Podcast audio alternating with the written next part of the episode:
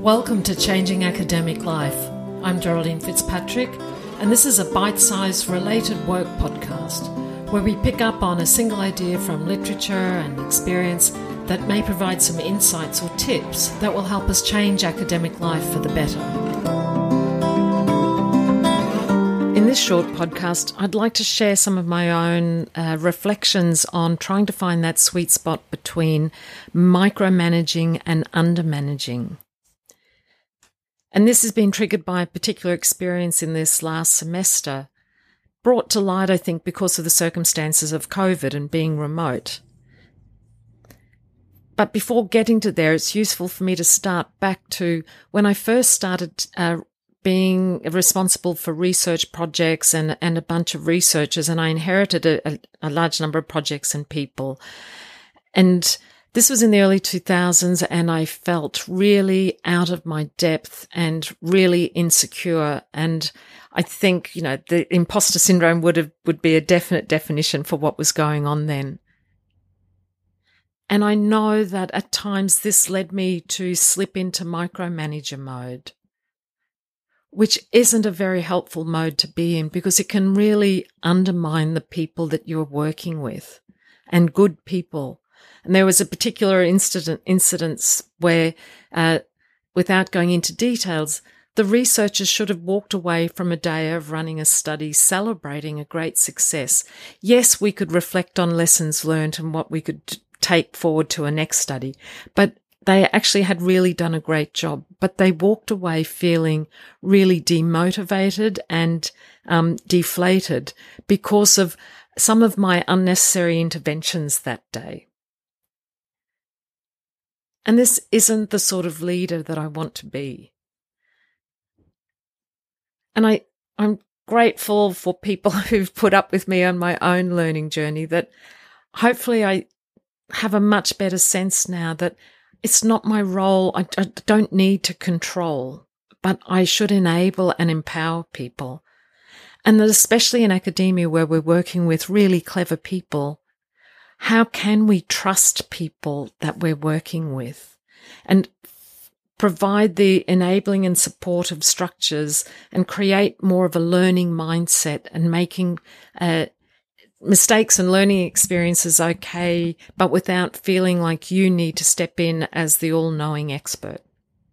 And this is underpinned by Deci and Ryan's self determination theory and their mini theory as part of that about basic psychological needs, which talks about how all of us want to experience autonomy and a sense of competence and a sense of relatedness. And micromanagement um, un- cuts down on all of those. I'm in micromanaging. I'm not giving people autonomy. I'm taking it away and often unexpectedly. I'm questioning their competence by the way, the inappropriate way that I might step in. And it breaks our relationship because I'm not showing any trust or respect for them and their own learning journey. So, uh, I think that over time I've got much better at not micromanaging. I know that when there are times of stress, I may tend to step back into that again, but I think I have a little bit more self awareness and recognize and step back. But the experience of the last semester has raised the question for me about whether I might even be now undermanaging people or projects. And there's a paper that I'll put a link to by Victor Lipman from 2018 that talks about uh, undermanagement may be just as big a problem as micromanagement.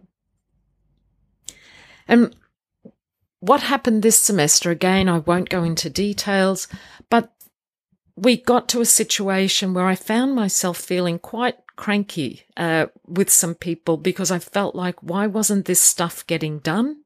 And don't they know that something's needed? And, uh, you know, so I, I, I was really reacting to a situation and there was a, you know, a sense of sort of blaming them for not being good enough or, and wondering whether I should be confronting the situation and saying, look, what's going on? But I was reminded by something that um, a master coach, Jerry Colonna, says a lot which is how have I been complicit in creating the conditions I say I don't want? And that's a really powerful question because it puts a spot, spotlight back onto me about what am I responsible for? And the complicit is not is still recognizing that others may have been able to act differently, make different choices, but what's my role in all of this in setting this up? And what I realized was that I had just assumed a whole lot. Uh, I always remember my mother saying, assume, uh, never assume because it makes an ass out of you and an ass out of me. And that's certainly what I'd been doing. I thought that this was a situation that we'd been through before, that people just knew what was needed and expected and by when. And we didn't have any explicit discussion about it. So I actually didn't set people up for success. I wasn't enabling them. And as I think about it as well, there were very particular circumstances this semester where I, they actually had quite uh, big pressures on them related to COVID and the situation, where even if they maybe should have known or could have known, there were other circumstances that they were trying to deal with as well. So, what this points to for me is what can I do next time? You know, how do I look forward, not in terms of focusing on the problem, like what's going on. So for the immediate step, we, we did have a discussion. I, I had been able to step back from the, the crankiness and blaming them in my head and could actually have a discussion and uh, uh, own up to the fact that I hadn't been very good at setting expectations or, you know, getting some shared understandings about what was needed when. And then we looked very practically at how we could move forward and get done what was needed. And what I've learnt from this for future iterations that might be similar is the important need of finding that sweet spot where I'm still enabling and respecting people's autonomy and competence and relatedness. But I'm also recognizing my own role as a manager and scaffolding that a little bit more and getting to clarity because that's really where I can help empower them. And it's not that I should step in and say, okay, this is what we need done by when. Okay. Does everyone agree we're all on the same page? Great. Go forth. I can still do get to clarity and set shared expectations in a way that empowers them. So I can say, what's your thought so far about what we need to do or when or who might be responsible for what and set it up as a discussion where they can have real input and control over how we set up the plan for the, for the semester or, or the project or whatever it is, where we might agree timelines, where we might agree responsibilities. And I can then sort of say, what do you need from me going forward to support you in this? And also making it very clear that there's open communication to come back and ask questions. Um, it may be appropriate to set up regular check-ins or communications. And I realized I'd got away with a lot of under management probably over the years because we'd been co-located where I could do a lot of that just dropping my, you know, dropping into someone's room and just doing a quick check in, saying, how's it going? Or, uh, I, I had more visibility as well, just because we're in the same physical space. And these are some of the things that we've lost, or I've lost at least in being physically distanced from people. So, you know, those more informal check-ins, you know, uh, awareness stuff and, and just being able to sort of have visibility.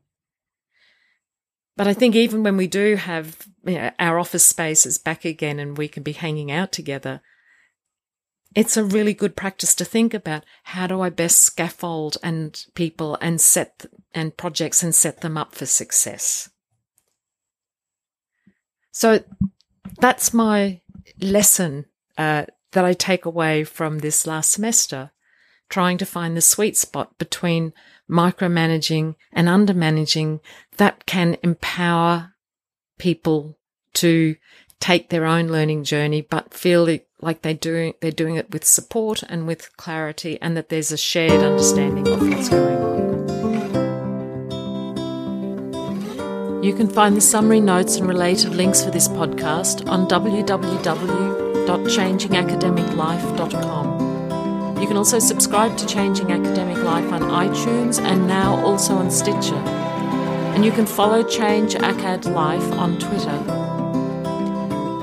And if something connected with you, please consider sharing this podcast with your colleagues so that we can widen the conversation about how we can do academia differently.